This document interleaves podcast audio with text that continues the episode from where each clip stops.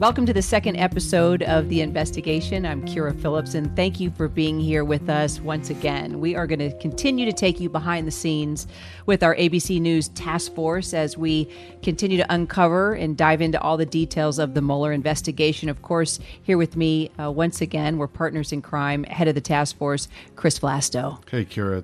It was a great first show we had last week with John Dowd, who kind of told all and we got a lot of headlines all over the country. And we're going to have Democrats, we're going to have Republicans, which kind of leads us, though, to our second guest.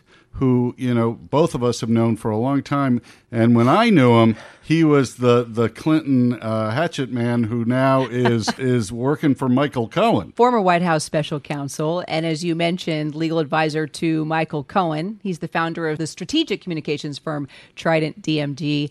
Lanny Davis. I only can say to Chris Vlasto that if I was a hatchet man, I never used a hatchet against him. Didn't you save his I job? I was tempted, though.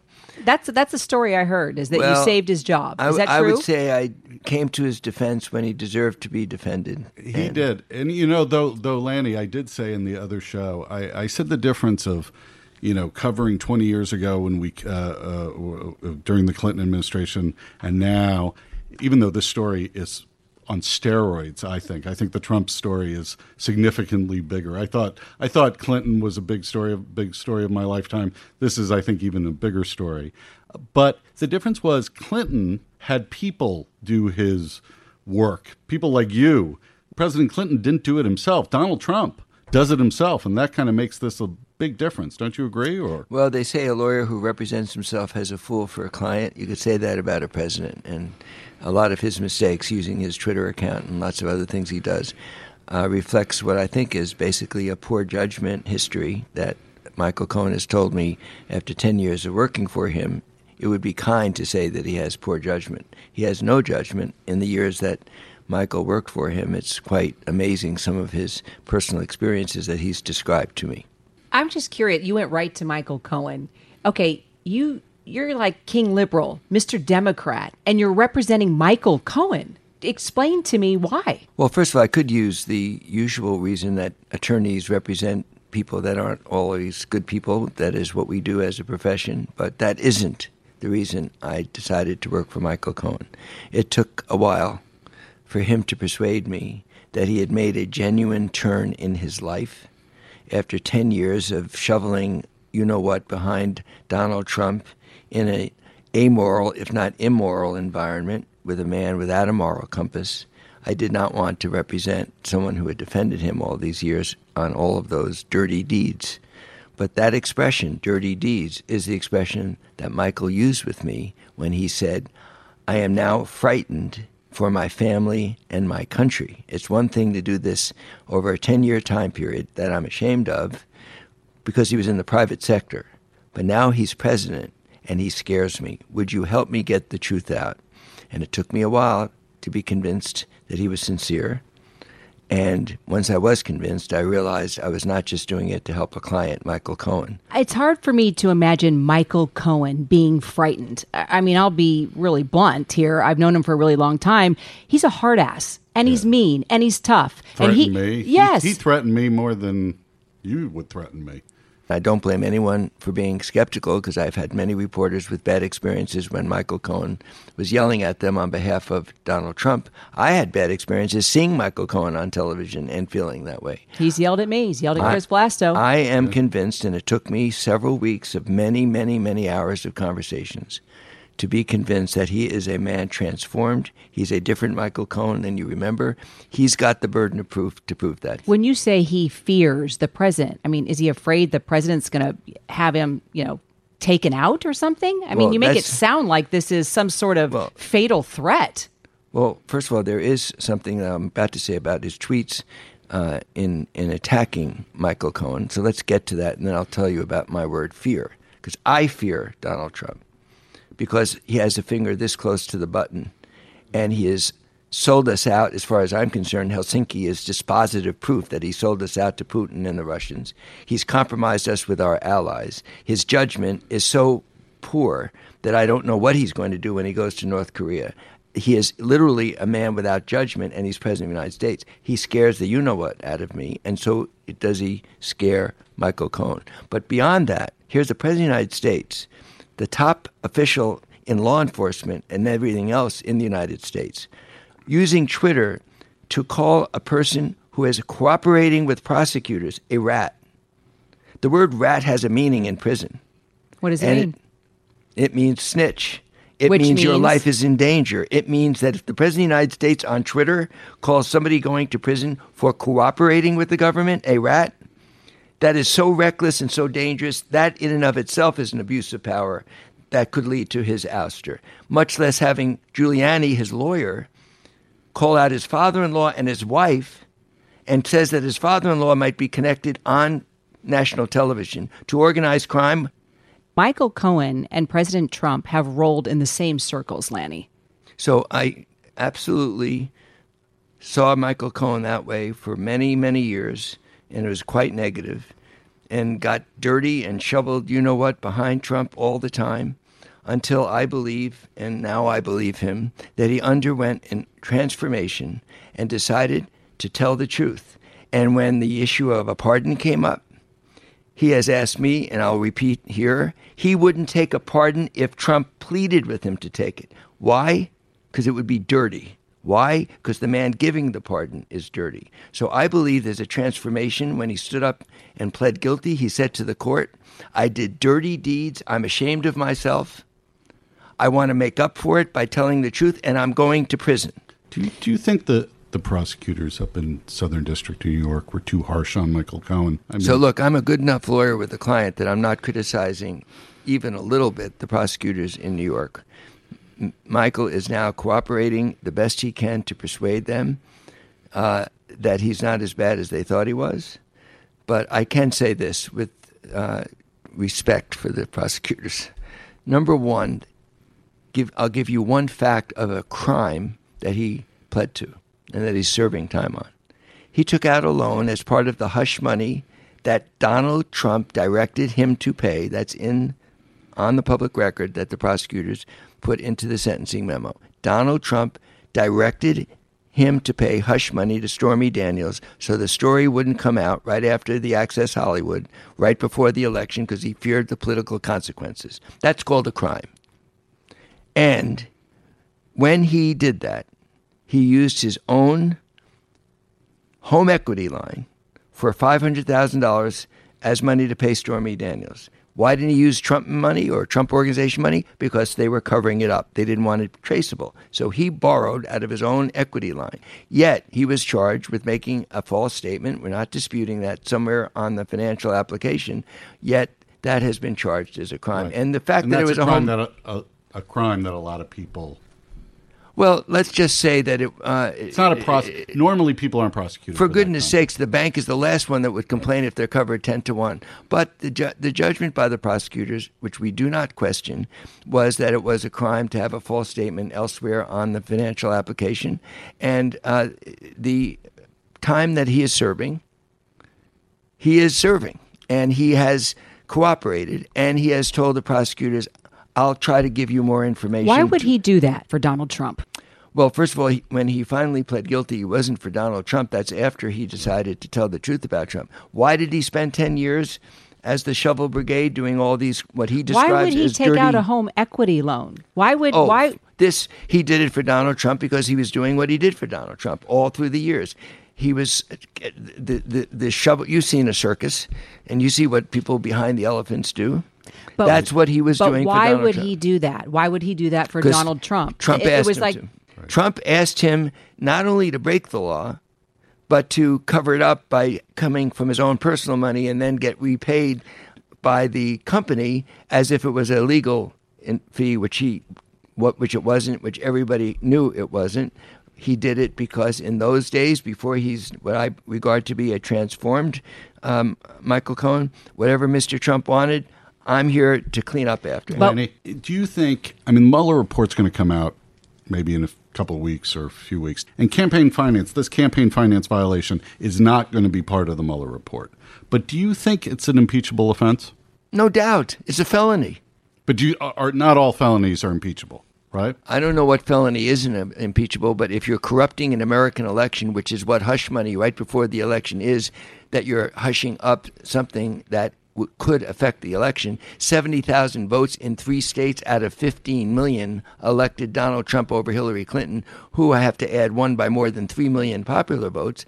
Would those 70,000 votes in Pennsylvania, Michigan, and Wisconsin have been changed out of 15 million? Do the, do the math. If they had known about the Stormy Daniels hush money payment? Right. Does Michael Cohen have anything that could lead to criminal charges? Does he have anything on Mr. Trump? Yes, that could lead to criminal charges. So I can't answer that question except to say evasively that he went to uh, work with and cooperate with Mr. Mueller for seven days and 70 hours. And Mr. Mueller's words were he gave us evidence that go to the core issues of our investigation. Certainly, his evidence on Mr. Trump directing him to pay hush money was evidence of a felony that Mr. Trump is guilty of how much don't we know? We know kind of what Michael Cohen has said in the public record, but how much don't we know? Well, we don't know a lot. Okay. If it's 70 hours and seven days with Mr. Mueller, we know nothing about that other than what Mr. Mueller said, which is that it was irrelevant, important, or significant, and it went to the core issues of the Mueller investigation. That's all we know. So, does he have anything that could bring down this president? I just can't answer that or even guess. I know that if he ever has a chance to testify publicly, he won't be uh, able to address any of the issues that Mr. Mueller is investigating, and a lot of people will be disappointed by that. But what he will talk about is exactly what we were talking about earlier: is what did you do for Mr. Trump during those ten years, and why? And what caused you to change and tell the truth and refuse to accept a pardon and become transformed. He needs to tell his personal story to the American people, and when he does, what we all think we know about Donald Trump and all of the negative reactions that many of us have to Donald Trump, you're going to hear in personal frontline experiences of memories and incidents and conduct and comments that Donald Trump said over that 10 year time period behind closed door that to me, when I first heard Michael tell me all this, even as much as I knew about Trump that was negative, was chilling. Do you think the Trump people have played this smartly in the sense of that w- there's a feeling that we already know what's going to come? As a strategic, there's a lot of people like Jon Karl has reported on the air that he thinks this Mueller report may be anticlimactic. And he's saying that only because we know a lot and we're now accepting things as par for the course of this presidency. Do you, do you know what I'm saying, Lanny? Well, I think there was a preemptive strategy that at times I've seen Giuliani try, and he, as usual, messed it up uh, by getting bad news out himself in order to numb everyone. And I've seen a little of that come out of the uh, Trump White House. I think the media nowadays kind of sets up the bar that's impossible to meet. And if there isn't a smoking gun, that means Trump wins. Or I, they are high fiving at the White House because his popularity went up to 44% from 37%, the bump that happens after an inauguration and the government shutdown. If I ever had the experience in the Clinton White House of high fiving that we were at 40%, this man has 60% of the country who is as afraid of him and considers him as reckless as I do. So, whatever happens in the report, I'm sure the Trump uh, White House and I think the media will do the same thing. Oh, well, it wasn't a smoking gun and it's a victory. John Dowd said on our premiere podcast that he believes that, that it won't be made public, that according to the laws, the guidelines, it, he'll just give it to Bill Barr and that's it.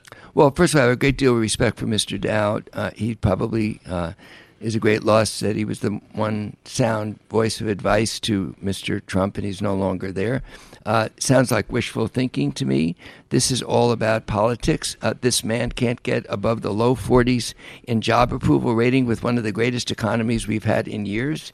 But they're high fiving when he gets to 43%. So I am saying Mr. Dowd is engaging in wishful thinking. If the only standard is a felony, and you can't prosecute a president, we would prosecute this president for what he did on paying hush money, corrupting an American election, and he doesn't even defend that. Mr. Dowd is right.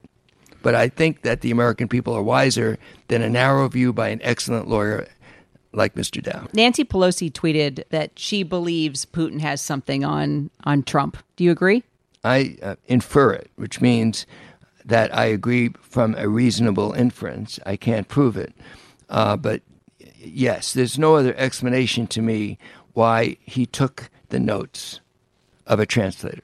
Never in American history has that ever happened. Well, well, wait. Let me play the other side. He, he had been burnt his first calls as president by someone leaked out his conversations with the Australian president, the prime minister. You got he could be a bit paranoid. He, you know, I mean, he, he there could be men on the moon. I, I, I, I, there could be Martians under my bed. The fact is, his conduct with Putin, secretive, taking phone calls, not uh, enforcing sanctions, having his campaign officials constantly meeting with Russia, and then lying about, not talking about Russia. But let me put it this way Mr. Trump has never had a policy of telling the truth to the American people. And what he's done with Mr. Putin and all the contacts and all the lies, you have to ask yourself, why? But uh, there is one other point to be made about the standard of this uh, Mueller report. Uh, I go back to King Henry II. King Henry II was very angry with the Archbishop of Canterbury, but he was too smart to tell his knights, go kill the Archbishop of Canterbury. So, what he said was, Would no one rid me of this grievous priest? And about 10 minutes later, the Archbishop of Canterbury was dead. If you were on a jury, would you convict King Henry II of being part of a conspiracy to murder? Mr. Trump never ordered anyone or never did anyone. I didn't include, I didn't include, I didn't include. He just gave out plenty of signals to his people to let's lighten up on the campaign plank. Let's not enforce sanctions. Let's promise we won't. Why did Mr. Flynn plead guilty? Why did he lie? Why did everybody lie? Mr. Trump is smart enough to say, Will no one rid me of that grievous priest? I never thought this show was going to get so intellectual so quickly. I'm going to be going back into it's my that Yale uh, education of yours, uh, Lanny. there's another. There's an easier way to explain why Mr. Trump can be inferred as being compromised by the Russians. You don't have direct evidence of it, but as uh, I think Bob Woodward and Carl Bernstein agreed, circumstantial evidence is the following. You go to bed at night and there's no snow on the ground. You wake up in the morning and there's snow on the ground. Would a jury convict that it snowed? You didn't see it snow. This is the way Donald Trump has operated, as Michael Cohen will explain. Through the years, he uses code words, he winks and he nods, and people do what he wants. He doesn't say, go kill the Archbishop of, of, of Canterbury. He says, Will no one rid me of this grievous priest? And that's why Mr. Dowd's standard of direct, or as I heard recently, there's no direct evidence of collusion. No, there's no direct evidence that he even knew the word collusion, I doubt, that Donald Trump used the word collusion. But did everybody act, talk, and walk with more Russians meeting, talking, involved with, including in the Oval Office where Mr. Trump denounced James Comey and said he was a wacko to the top spy from Russia in the United States. There's just so much Russian involvement. Is that all a coincidence?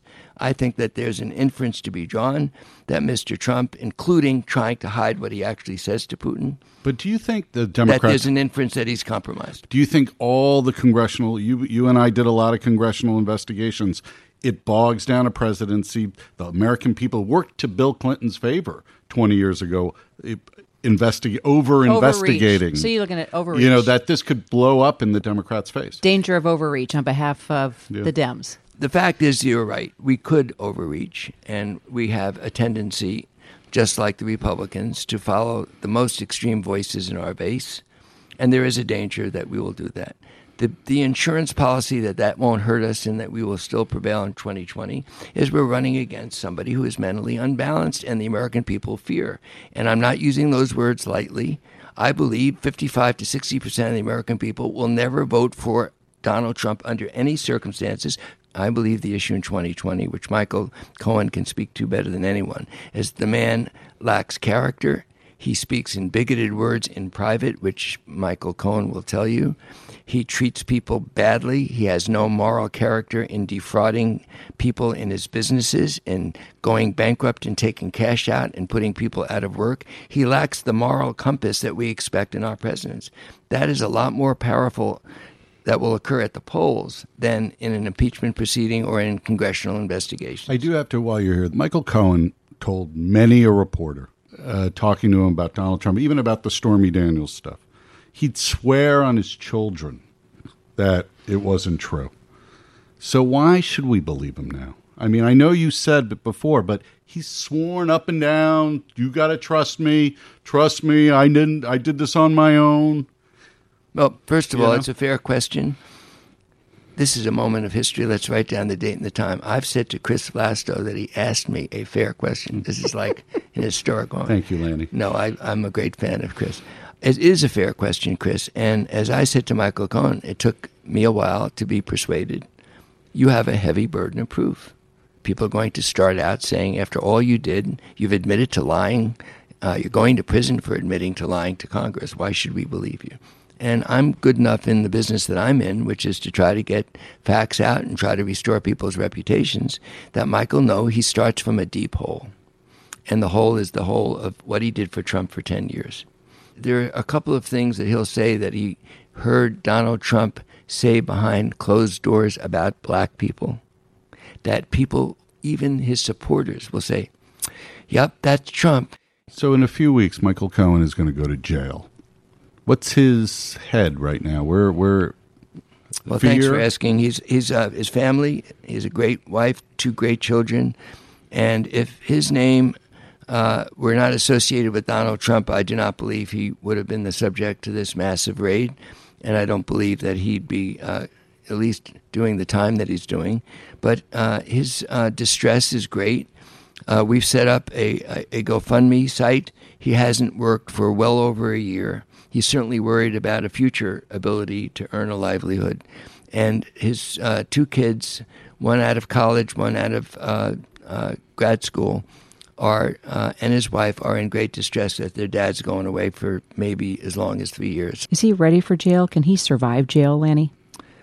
he'll uh, survive. He's a survivor, and he's uh, uh, not happy when the president of the United States launches uh, attacks on his wife, on his father-in-law, and then calls him a rat, which is a label that in prison can be a dangerous label. So that uh, is to be taken seriously.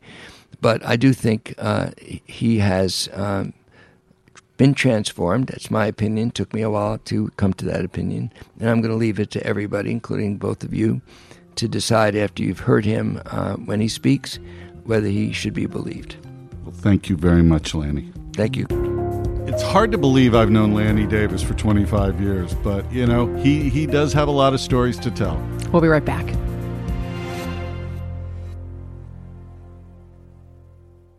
Welcome back to the investigation. I'm Kyra Phillips, uh, bringing in now uh, Matt Mosk and John Santucci, two of our best reporters, of course, within the task force. We had to cut Chris Vlasto loose. Apparently, he's gone to some underground bunker to meet with a secret source. That sounds like fun. Can we go there?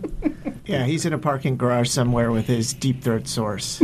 All right, well, that'll be the next episode. So, what do you guys think about the interview with Lanny Davis? I thought he was uh, fascinating and a really interesting contrast to the previous week with John Dowd.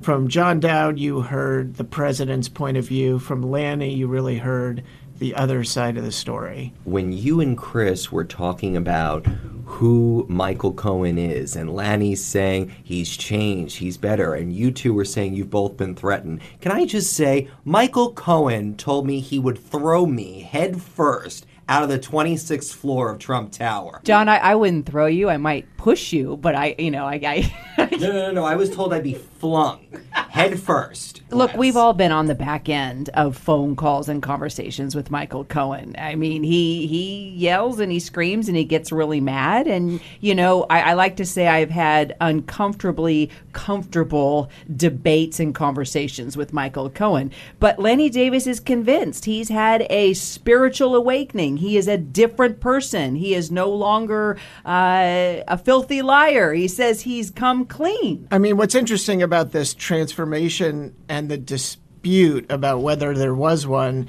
is that's reflected in the sentencing memos from the special counsel and then from the Southern District of New York.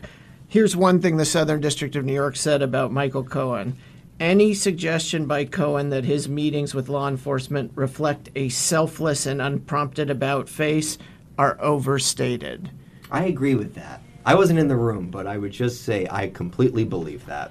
But if you listen to Lanny Davis, mm-hmm. he said that Michael Cohen is going to give America a peek behind Donald Trump's boardroom door, and it's, quote, chilling. That's the first time we've heard that, right, Kyra? Sure is. Well, and what's interesting about that is that remember the way that Trump Tower was designed Michael Cohen's office was one of the closest to Donald Trump, closer than any of his adult children. His was just a couple feet away. The kids were all one floor below him. So to know the way that Donald Trump operates when he's just asking for something, pulling people in, it is believable that Michael would have seen a lot over more than a decade of being his personal lawyer. So I do think he'll give important insight.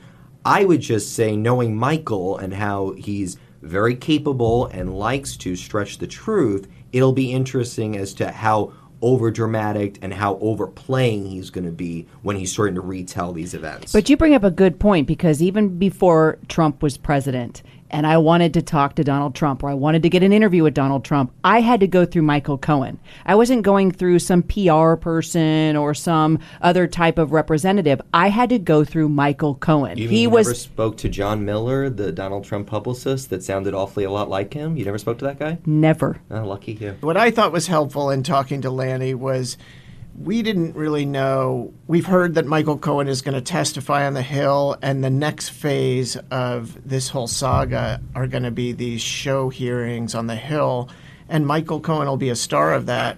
We didn't know whether Michael was going to talk about the special and counsel investigation. It sounds like he's not.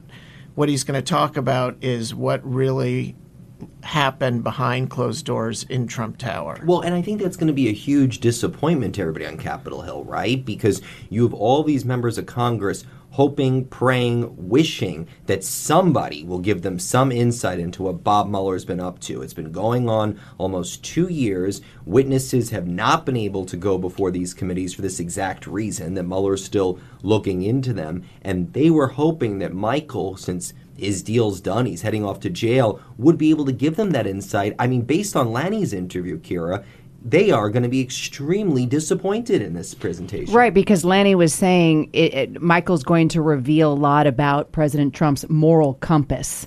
But he didn't say, wait till you hear what Michael has to say about collusion. Well, wait. and Lanny is an expert at navigating these crisis situations. Right. And I think what he's probably telling us is it's too early for Michael Cohen to talk about the Mueller investigation, and so he's not going to do it. I think this is a perfect time to bring in our Chief Justice correspondent, Pierre Thomas. Welcome to the podcast, Pierre. Good to be here. you ready? You ready to have a very transparent debate here? You know, you're making me nervous, but let's go. well, I we mean, make Pierre nervous. Well, you know. Nobody knows what's coming next better than Pierre, and so Pierre, tell us what's next. Well, I mean, I guess we could use that phrase, and so it begins. Uh, we have the new Attorney General, who was once Attorney General, William Barr, now in place at the Justice Department. And there are some huge things on the table uh, that's coming for dinner, if you will. The Mueller report. What's he going to say about it? Is he going to send it over to Congress? How much of it is he going to release to the public? That is staring him in the face almost day one. And I think it's fair to say, based on the comment from the acting Attorney General Matt Whitaker a few weeks ago, that report could come at any time.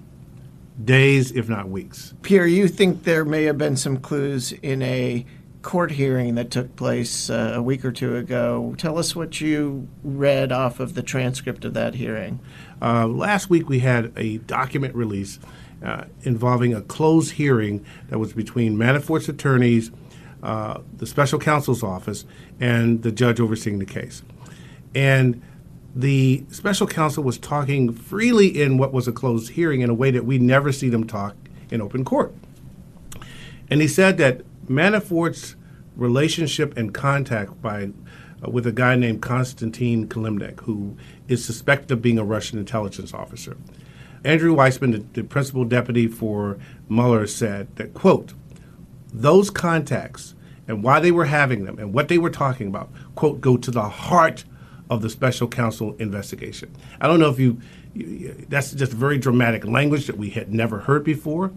Uh, and uh, as you read into the document deeper, there was something else that was in there that a lot of people haven't noticed, and we're going to talk about it right now for listeners who probably have not heard this before.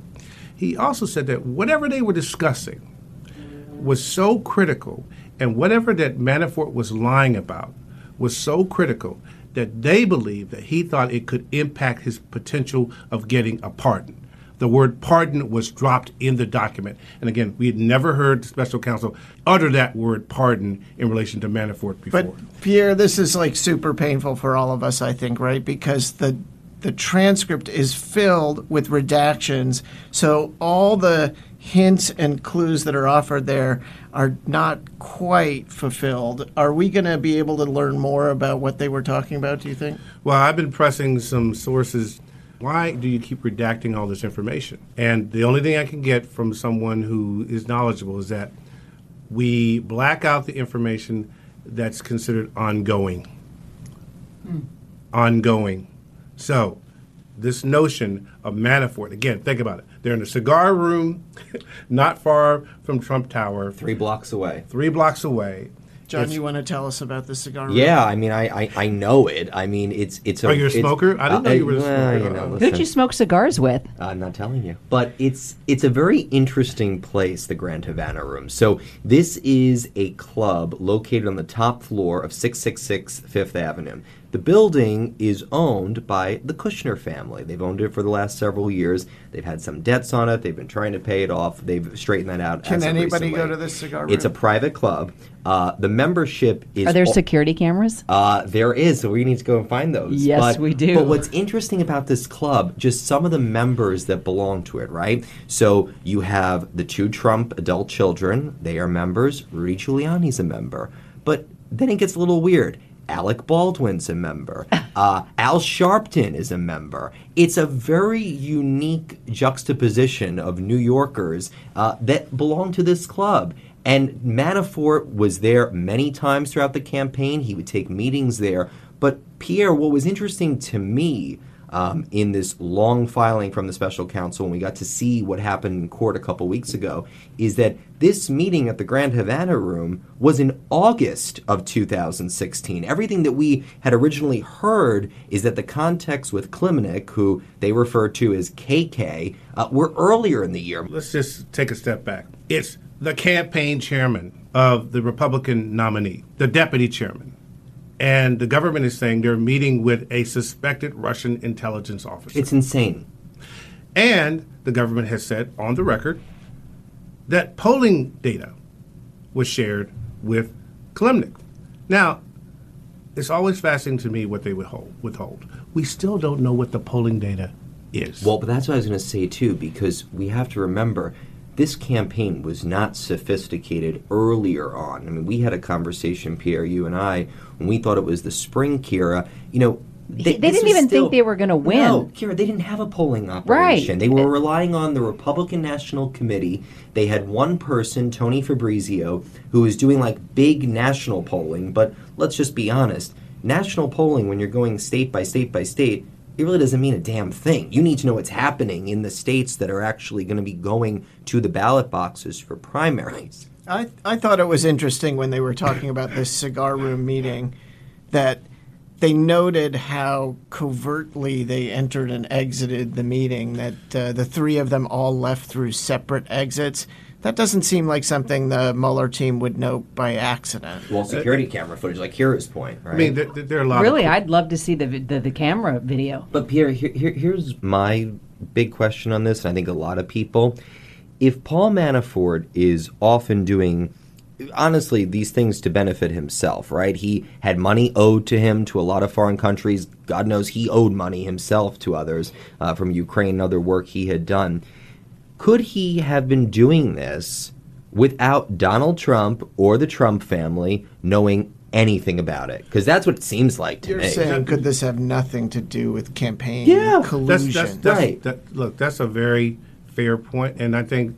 And maybe j- just the one other thought I would throw out there. Maybe when we saw Rudy Giuliani and Kellyanne Conway in the last couple months saying, "Well, look, I didn't collude, and I don't believe Donald Trump colluded, but if other people on the campaign were often doing this, you know, who knows? Maybe that was them getting ahead of this narrative now that we're seeing in this filing. Well, this this is a, an important moment to make this point. In not a single case that Bob Mueller has brought has he implied or implicated the president of the United States with doing any single crime. That's fact. We can look at the 34 indictments and charges, mm-hmm. and there's never any allegation that the president of the United States has done anything wrong in terms of the cases that Bob Mueller has brought. You're certainly right that in terms of the Manafort case and the filing, there is no implication or indication that the President of the United States, then candidate Donald Trump, knew that this was happening. I'll share with you something that uh, a source told me that I have to be careful about. But here we go. It's a podcast. So I'll give it up. What are you bring trying it. to say, Pierre? All right, Pierre, you know, bring it on. Pierre's going to make the headline right here. No, it's that. Think about this strictly from the Russian point of view. It's established that a number of people in Trump's orbit are having all these different contacts with the Russians.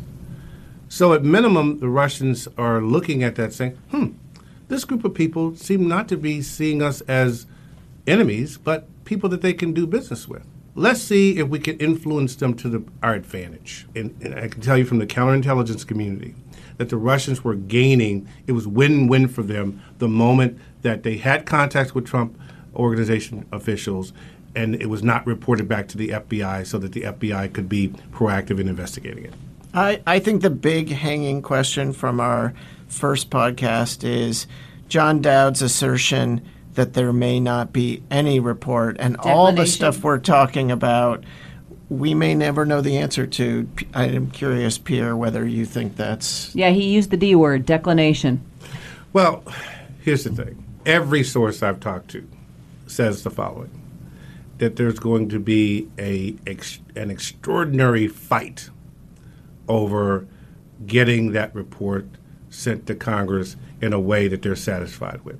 The Democrats on the House Judiciary Committee, Democrats in the House, are not going to be satisfied with some pared down, you know, generic report where they don't see all the information because many of them are making a case privately that although Bob Mueller may not find crimes, mm-hmm.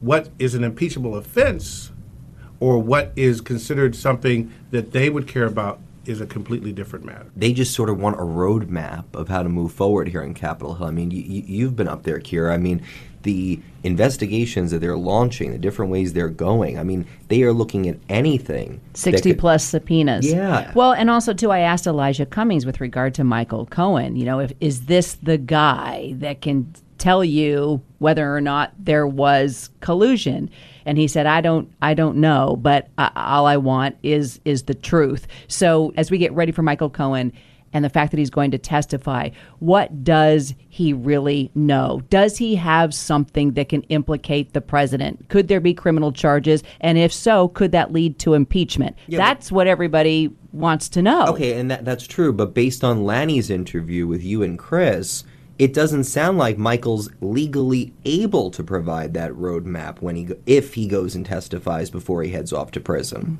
You think we'll have an answer to this by next week's podcast? I hope so, but I highly doubt it. So, Pierre, question for you with regard to the Mueller investigation. To this point, what is the biggest revelation for you, or the biggest thing that you have learned thus far? You know, that's a great question. I still would say, what is his penultimate, what is his assessment of all the facts that have been gathered? And the fact that even in the indictments that we've seen, there's been so much redacted information that go, quote, to the heart of the investigation. I'm quite frankly tired of that. I want to know what is the bottom line?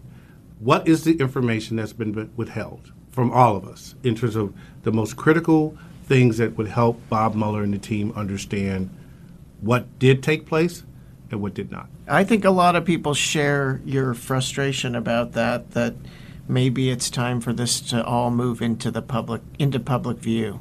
Yeah, and we look, we're advocates for the First Amendment. We want to know all the facts. But you know, I, I spoke to a former very senior Justice Department official recently. Uh, this person came to Barr's hearing uh, in support, And he said, you know, on the one hand, we had Ken Starr's investigation, and there were a lot of leaks, and we kind of knew the narrative before the report came out. And on this hand, we don't know the bottom line of the core of what Mueller is finding. We don't know. And he said, I think the, the, the best example might be somewhere in the middle. He doesn't think that this much of a black hole about the core of what Mueller's findings are is good for anyone. He doesn't think it's good for the president. He doesn't think it's good for the American public. That we should know more about the bottom line of where Mueller is going with this investigation. I think that's a great place uh, to wrap up. Pierre, so glad that you could be with us for this episode. And thanks for joining us for the second episode of The Investigation. Be sure to hit subscribe, leave us a rating and a review so that other folks can find us. And it's also great feedback for us. And thanks to our producers behind the scenes here Trevor Hastings, Caitlin Fulmer, Emily Richowski, and for my colleagues Chris Vlasto, Matt Mosk, John Santucci. We will see you next Tuesday on The Investigation.